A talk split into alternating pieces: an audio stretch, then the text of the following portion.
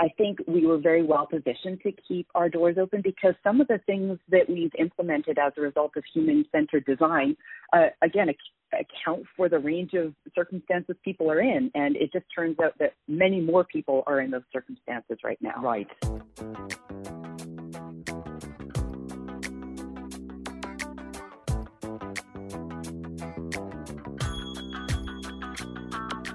Hello and welcome once again to Jumping Off the Ivory Tower with Prof. Julie Mack.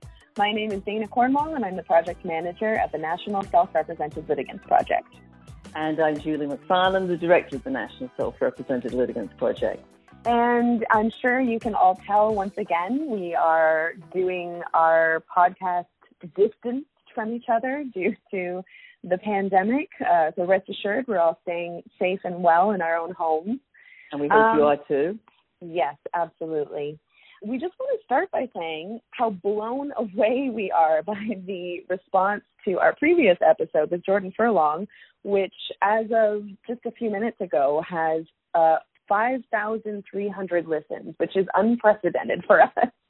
It beats out our next most popular episode by a few thousand. So we're delighted. Uh, yes. We hope this means we have a whole bunch new listeners and we want to take the opportunity to encourage everyone to go on to iTunes and leave a rating and a review if you're so inclined for us, because that really, really helps in kind of bumping up our position on iTunes and making us more findable. Um, and we want to encourage you to subscribe because that would be awesome. So you can subscribe on iTunes, you can subscribe on SoundCloud, and you can, of course, find us on whatever uh, podcast app you might be using. So thank you for that incredible response to our previous episode. And um, we have um, another great episode today with another sure wonderful guest. Um, yes, I'm really our friend Shannon Salter, who is the chair of the Civil Resolution Tribunal in British Columbia, has been since 2014. And as you're going to find out in this podcast, you may already know, the Civil Resolution Tribunal is Canada's first completely online tribunal uh, and one of the very first in the world. So Shannon uh, came into this uh, work from um, from law school in British Columbia. She went to UBC Law, where she is now an adjunct professor, teaches administrative law. She clerked at the BC Supreme Court before going into practice, and has always had a focus on tribunal work and administrative law. And this brought her to the CRT in July 2014. So I reached Shannon in her home in British Columbia a couple of weeks ago, and we have, I think, a great conversation for you now.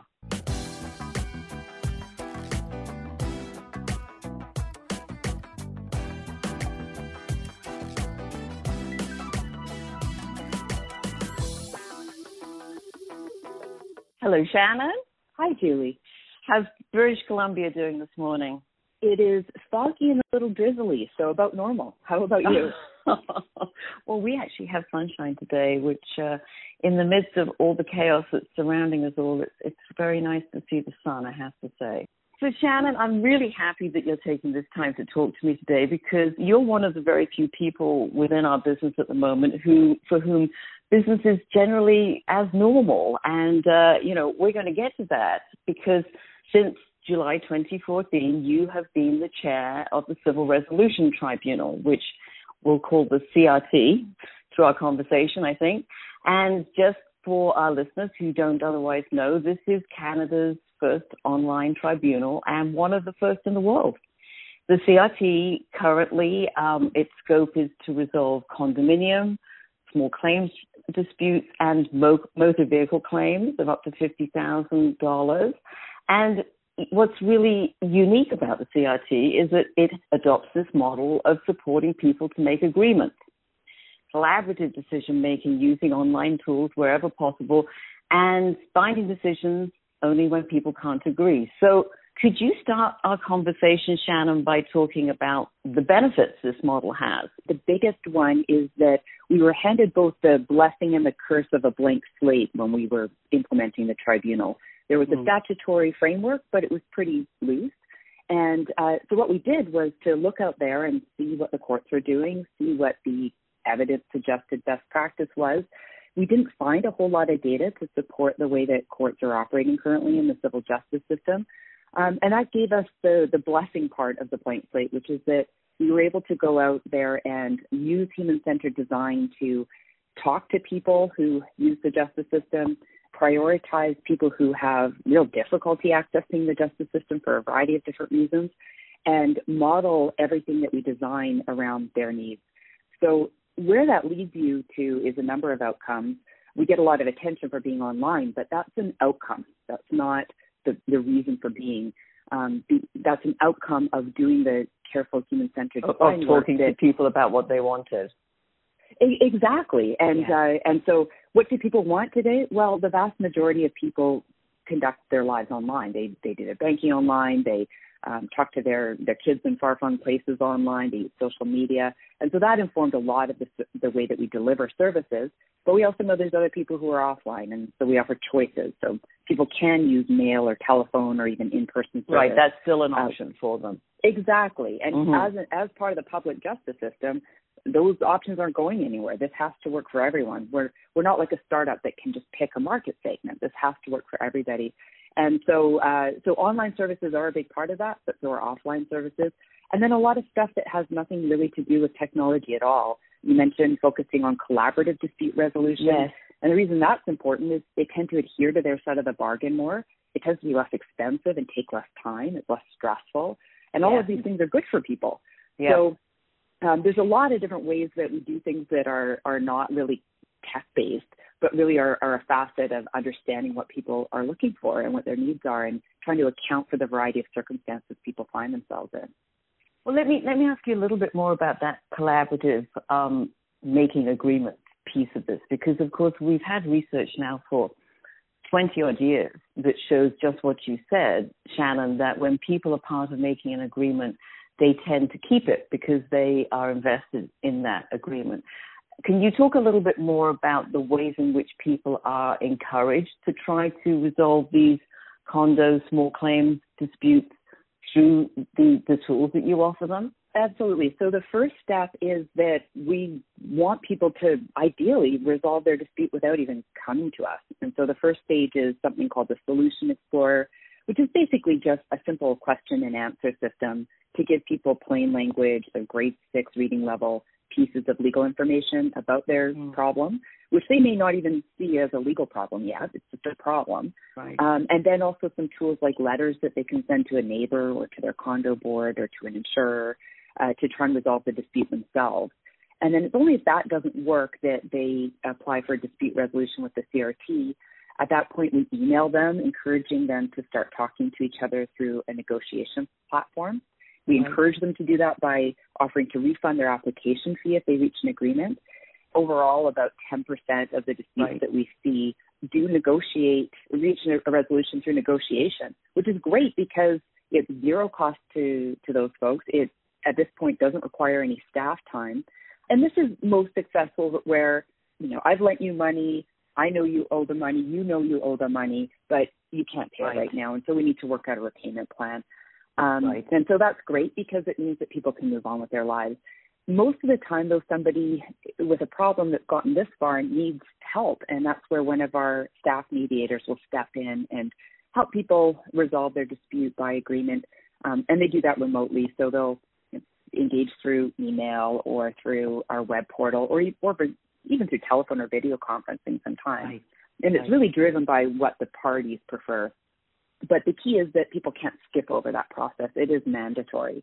You don't have to agree. That part's not mandatory, but it is mandatory to, to, participate. Yeah. Yes, you have to come to the process in good faith and participate. Um, and it's surprising. A lot of folks who think that they could never solve their dispute, they're so entrenched. It's maybe a condo dispute that's been going on for years. You know, there's no point in mediating. A lot of those cases actually settle, mm. surprisingly. Mm. So by the time a case goes to adjudication, we've tried everything else, and it's at that point that we need to make a decision based on the law and, uh, and strictly on legal principles. So your website at the moment, Shannon, unlike other courts around the country, carries the following message about COVID-19. The CRT remains open and fully operational. So, you know, you must be feeling pretty good about that.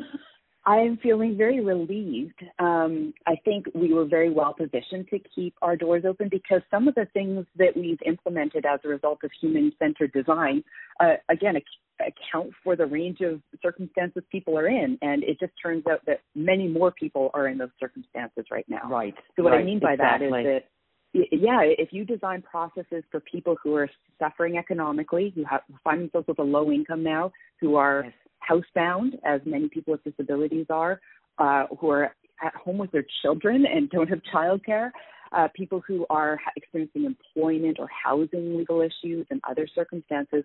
Well, the CRT is already designed to, to meet the needs of those folks. Yeah, because they can't go running down to the courthouse so easily. Exactly. Exactly. So that combined with having a distributed workforce, we have 100 staff and tribunal members. Before COVID 19, about 70% of them were already working remotely. And about a month and a half ago, seeing this on the horizon, we moved to make sure that the others were working remotely as well. And that's allowed us to keep our doors open as well. well and the great really thing about smart. that is that, well, we're not spending all of our time right now scrambling to figure out just how to provide basic services. Yes. Instead, when I meet daily with my team for a COVID 19 stand up, 100% of our focus is making sure that we're anticipating now how parties who are affected by COVID 19 can be helped. Mm-hmm. So we've mm-hmm. implemented things like kind of very easy ways to extend your timeline. You know, we'll extend your timeline to May 15th at least. We're pressing pause. We're not issuing any default orders right now because we don't want people to be on the receiving end of those. We're taking an even more generous approach to our fee waiver process, which is already dead simple to use. So we're, we're really focused on the needs of the parties, and that's a good position to be in because you know they're the ones who are really suffering, obviously, right now. Now, I want to talk in a moment a bit more with you about your human centric, your user centric model, because I think that's something that, you know, is really becoming a little bit of a theme. Actually, this podcast season, we've had a number of other guests talking about it too.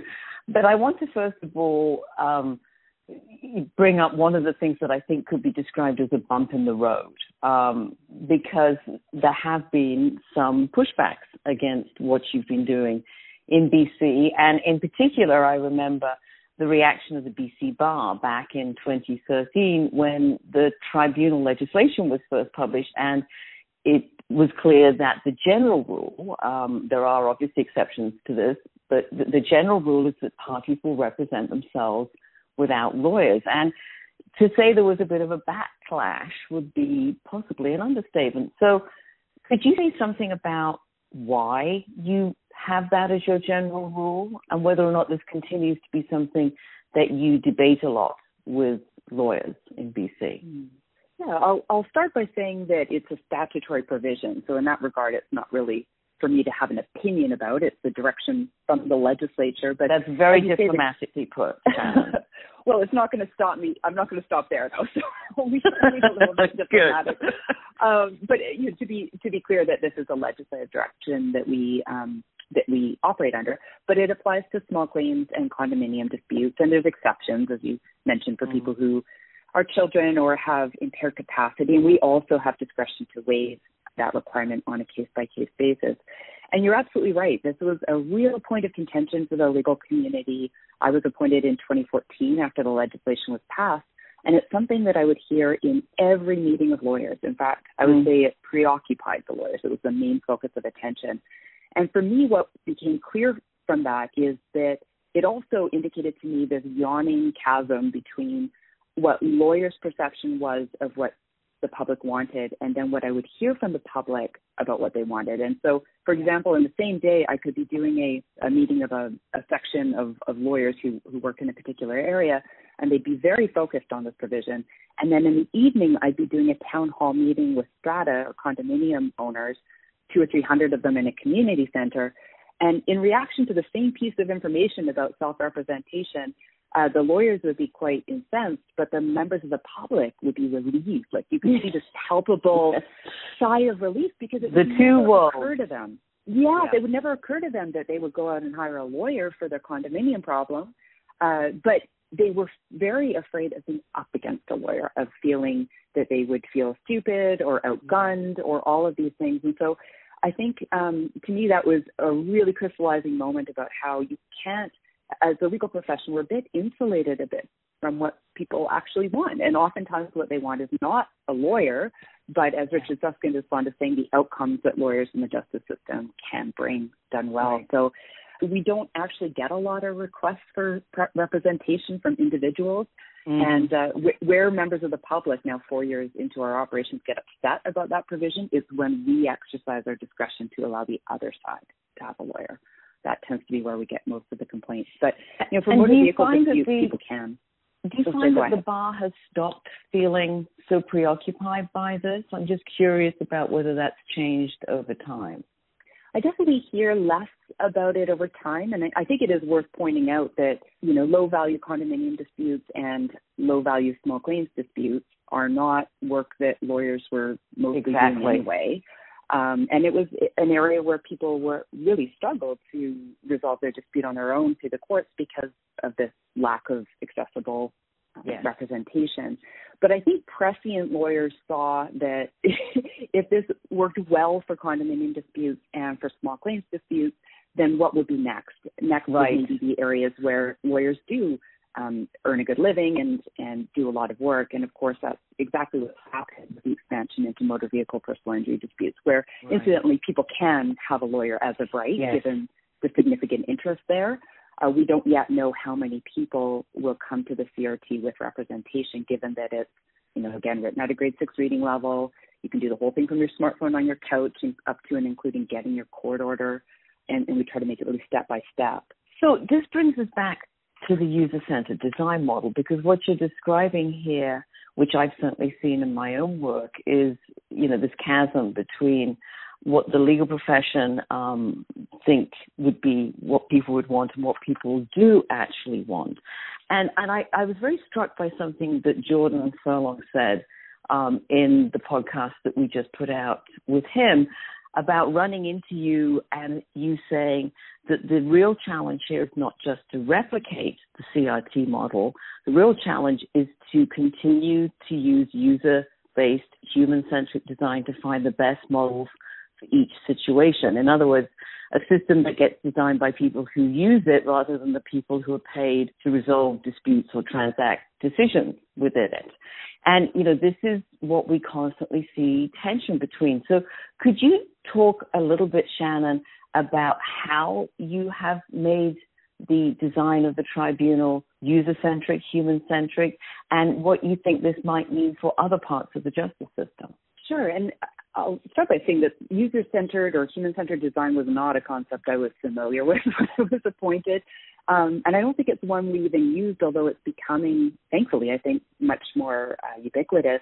But we did start from the idea that if you were going to design a quarter of the justice system fresh today, you would ideally base it on empirical evidence um, yeah. and about outcomes and, and what yeah. people need, and also people's own experience. So we tried to approach that with I think, a, an appropriate amount of humility to say that you know, the lawyers and the IT professionals, we're experts in how technology works and we're expert in, in what the law requires.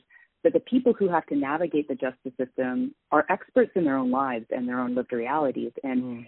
they need to be centered. It's our job to take those experiences, that bundle of challenges and skills and limitations and geography and everything else, and uh, translate that into a process that can also meet the legal requirements. But but you know, having lawyers and IT professionals in a room together speculating about what the public needs is very dangerous and always wrong in my experience. and so we only did that a couple of times before we realized the user testing. Yeah, like no, um, you're you're going to fail hard and you're going to aggravate and alienate people. Similarly, designing a system that you say to yourself, well, let's test with the lawyers and then we can just scale it up or down to account for other people's needs is also going to lead to failure mm because that mm will result in what we have now. That's what we're doing now. We have a system that has been designed for lawyers and judges, and we try around the edges to scale it up or down to meet different people's needs, and it's but the people whose opinions we ask on those changes are always people who are inside the system and familiar with it, not the people who are outside looking in. Yeah. And I also query how much you can tinker around the edge. I think what's required is a wholesale reimagining. It has to work for the most vulnerable first, right, and then everyday people. And if it, if you can capture that, it will work for lawyers. It's it, it's fine. It'll work fine for lawyers. It may be not their preferred way of doing things, but, but it it, um, it fundamentally has to work for people. And so where that leads you to are mm. some of the some of the things advocates have told us are uh, can you make sure that your staff are trained in mental health issues? Can you make sure that they are culturally competent? Can you make sure there's a phone number of somebody I can talk to if yes. a client of mine is falling through the cracks? Um, can you offer free telephone interpretation? Can you make your fee waiver for my low income client uh, a matter of a few clicks of a button without documents? It's a million little things. It leads you to a million outcomes, but it doesn't lead you necessarily to a CRT or to a technology solution. That that may be an outcome. It can't be the fundamental right. thing. And I think that sorry to go go off on a rant about this, but I think we've reached a point where courts accept that technology should be involved. But what I see a lot of jurisdictions doing is say, well, we have e-filing, we have e-discovery, we have an online form, therefore we check that box. Well, of course, that's tempting because it mm, codifies mm. what you're already doing. Um, it's much harder to do the cultural work of saying, it's not about us anymore. It's going to be about having to account for those people in right. line outside the registry right now. Right. And build it from the bottom up. Don't just build yeah. on top of what we've already got. You can do that by creating essentially a coalition of the willing and able within an existing institution um, without displacing everybody who is pretty invested in, in the way they've done things previously. There is a way forward, um, but it, it does require that really foundational, difficult cultural change. And this is an opportunity perhaps for that change. I mean, that's what we're hearing from people a lot at the moment. Things that even those who are invested in it being a particular way. Yes. Now, you and I do share something in common, which is that our kids have, I know this because I read a story about you to this effect, have often complained about how boring we are. um, I'm not sure that people listening to this podcast are going to immediately think of you and I as boring people, but we know that our kids often think we're boring, and they think we're boring because we talk about our work all the time. And I love this story about your daughter who was then six complaining, tribunal, tribunal, tribunal, enough about the tribunal already. And, you know, I can certainly substitute a few words for tribunal, and I've heard yeah. very similar complaints. So if we're boring, it's because I think you're passionate about this, Shannon. So where does that passion come from? And what happens on the not so good days? Because we know that sometimes, you know, for system disruptors like you, there are definitely not so good days too. Yeah, that that's absolutely true. And I have to admit, I I think um when I around four years ago when my daughter was six and I was this was just getting off the ground, it just was so all consuming and I was very much in love with it. I I I think is is one way to put it. And uh, as as we do when we're in love, we, we we get the mentionnitis and we talk too much about our beloved. And so um, I still love the tribunal, but I I've I've developed a little bit more social acumen, and I know when I know when to give just the elevator speech of 30 seconds when somebody asks what I do, and not to go on at length and, until their eyes glaze over, including my kids, thankfully. But um, it is a gift to to feel so passionate about what you're doing and um, it is a blessing, and I remind myself about that on days where it is extraordinarily frustrating. Um, I, I have a lot of patience for the fr- natural frustration that can come from just the challenge of having to design around people's needs. I think that that is a gift to be able to to do that. It's a privilege to be entrusted with that. Yeah. Where I find um, I'm less patient is when faced with self-interest, um, yeah. a lack of curiosity, a lack of humility. Whenever I do get a bit frustrated, um, I uh, two things console me. One, I have an incredibly good team. They're all really pa- equally passionate about what they do, and they come with great ideas, and they're always a source of of support and um, and creativity. And they they challenge me, and they challenge each other, and they push us forward. And I am so deeply grateful for that. And then secondly, I also sometimes give myself a a virtual slap in the face and say, look, you're just you're lucky to do this. You're lucky to wake up mm. every day and be able to do this. And so the frustration comes with that. It's also built into the opportunity. And so even on the worst work day, I would pick doing this. Well, I think that the legal community and also the users of legal services are, are, are very lucky to have you, Shannon. So thank you very much indeed for this conversation today. Well, you know, right back at you, Julie. And thank you so much for the opportunity and, and take care. And I hope everyone over there is staying safe and healthy. You too. Bye now. Bye.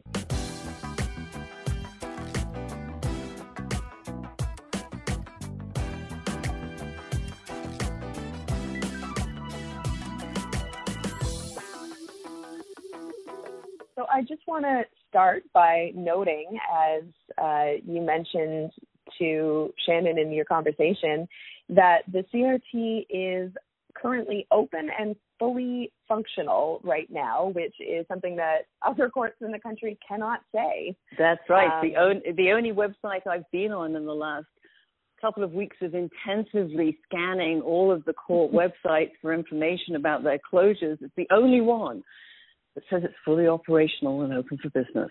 That's so great. So, of course, there were multiple things in this conversation that that struck me and uh, and were so interesting.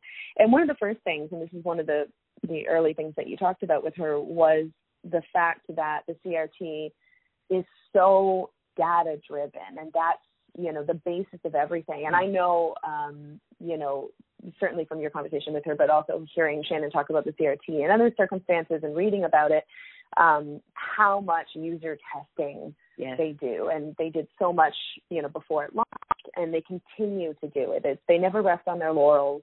They don't consider it done and over with. They continually um, you know, request that feedback and, and make changes to make it better. And that's so great yeah, it's it's it's really a model of the way that we should be doing program evaluation. And and I should add that you know they have sometimes come to us and we've been able to provide them with SRLs from our database That's right. who are always willing to do user testing on any kinds of new programs or innovations and to give feedback. And you know we have had historically in the legal system such a hard time, first of all, even accepting that we needed to evaluate anything. I know that sounds a little ridiculous, but really 20 years ago when I first started to do program evaluation, in those days of mediation programs, this was still a relatively new concept for the legal system. But what Shannon has done at the CRT is to, as you say, Dana, take it to a whole new level. It's it's it's continuous, it's ongoing, mm-hmm. and she is acknowledging by doing that that we can always learn more and we can always improve. And even more so, the you know the other big things that struck me about what she was talking about was when she spoke about approaching the design process with humility and how that has been yeah. so important to them. And I loved, you know, even more than that, that she talked about how they made mistakes in the beginning and they kind of you know mm-hmm. learned to to continually have that humility and to go back. And i love that she's not ashamed or afraid to talk about the fact that they made some mistakes and they struggled because of course they would anyone would in designing anything like this. Um, and they weren't afraid of those mistakes and they weren't afraid of recognizing that those were errors and going back and and trying again. And i think that that humility and that willingness to admit your mistakes is a huge reason for why the CRT has been so successful. And, you know, I hope that we're going to take some of that spirit into the, dare I say, post pandemic era. You know, yes, the indeed. aftermath of what's been happening in the last month or so, because we've seen and we are seeing all kinds of new experimentation in the courts, uh, you know, not not quite to the level that the CRT has honed it, but we're seeing lots of things that are new and lots of, of ways in which there are efforts to change to enable some kind of functioning remotely. And I just hope that we can bring that same spirit of humility, that we can learn from this, that this is in many cases virtually the first time uh, that some courts have really um, expanded, extended this kind of facility. And of course, we're not going to get it right the first time, but we can learn from it, hopefully, and continue to improve it. Exactly. And uh, again, as she talks about the way to look at this, and you know, and I think this also kind of ties into the the uh, humility thing, is that they've learned that the most practical thing here is to make the system work for the most vulnerable users. Yeah. And then yeah, they find that it subsequently works for everyone else, including lawyers. Go yeah, figure. Yeah, I love that too. I mean, it's it's it's really like a complete inversion of our usual mm. design process. Our usual design process uh, is to put a bunch of lawyers and judges in a room and design something, or maybe to, mm.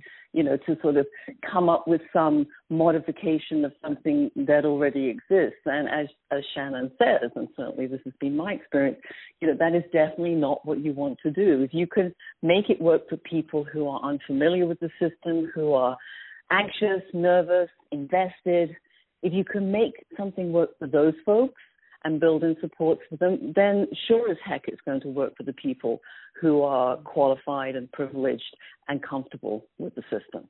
Right. And, you know, just to kind of sum up here, uh, I think that this goes through all of the things that you talked about. Again, one of the the sentences that really stood out to me in in um, your conversation with Shannon was when she talked about how, you know, what doesn't really make a great deal of difference in the end is what we tend to see in terms of attempted improvements to the justice system, which is that tinkering around the edges and kind mm. of trying, you know, around the edges and a little bit to bring in users and and make some differences when what is really needed and what has been successful with the CRT is to kind of you know, blow the whole thing up and and redesign Build from the ground, from the ground up. up. Yeah, yeah, exactly. And you know, I mean, without in any way wanting to, you know, to to criticize the efforts that are being made at the moment in courts mm-hmm. all around the country to implement new technologies that can enable some functioning still to take place remotely. Um, I think that we have to recognize that the justice system has been caught completely flat footed by the pandemic um, because we didn't have means to try to accommodate people um, who couldn't be physically present. And, you know, it, there's a lesson there as well. Mm. And finally, I just want to add one more point, Dana, if I might, mm. which is yes. that Shannon Salter is one of the mo- least boring people I have ever met. Indeed.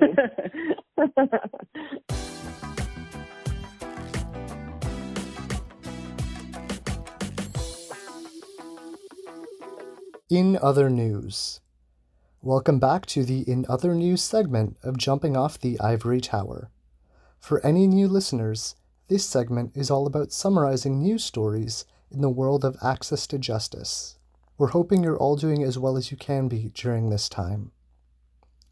For our first update, we wanted to note some of the updated resources that the NSRLP has been working on to assist SRLs during the pandemic. We have a number of different resources that are worth bookmarking. First is our page noting all the court closure updates from across the country. We are continuously updating this page as information becomes available and are focusing on how updates impact SRLs in particular. We've also been updating a separate page with details about protocols for affidavits and notarizing generally from across the country. Different provinces and levels of court have made announcements about affidavits in light of the directive to participate in physical distancing. We've compiled this information in one place for your convenience. For any parents who have access arrangements or support orders in place, we've crafted some template clauses on social distancing undertakings that could be modified and used by co parents during the pandemic. As part of this, we also had a complete model parenting agreement written by Hannah DeJong, a family lawyer from Vancouver, which again you can propose to the other co parent and modify. NSRLP has also hosted some webinars by Julie and Aisha Amjad of Amjad Law Office.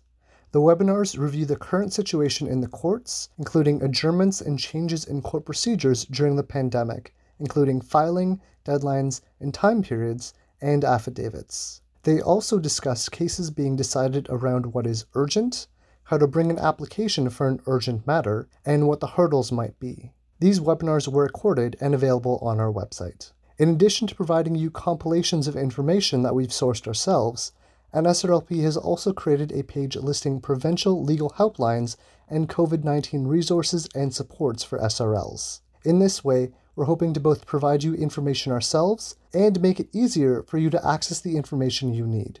Lastly, as we promised in our previous episode of the podcast, we've compiled a full list of access to justice and social justice themed entertainment. We've listed books, movies, documentaries, podcasts, and more for those of you engaging in physical distancing and have some free time. All of these resources are available under the News tab of our website under the COVID 19 Resources subheading. Most of the other news stories about access to justice that have been written since the last episode also involve COVID 19.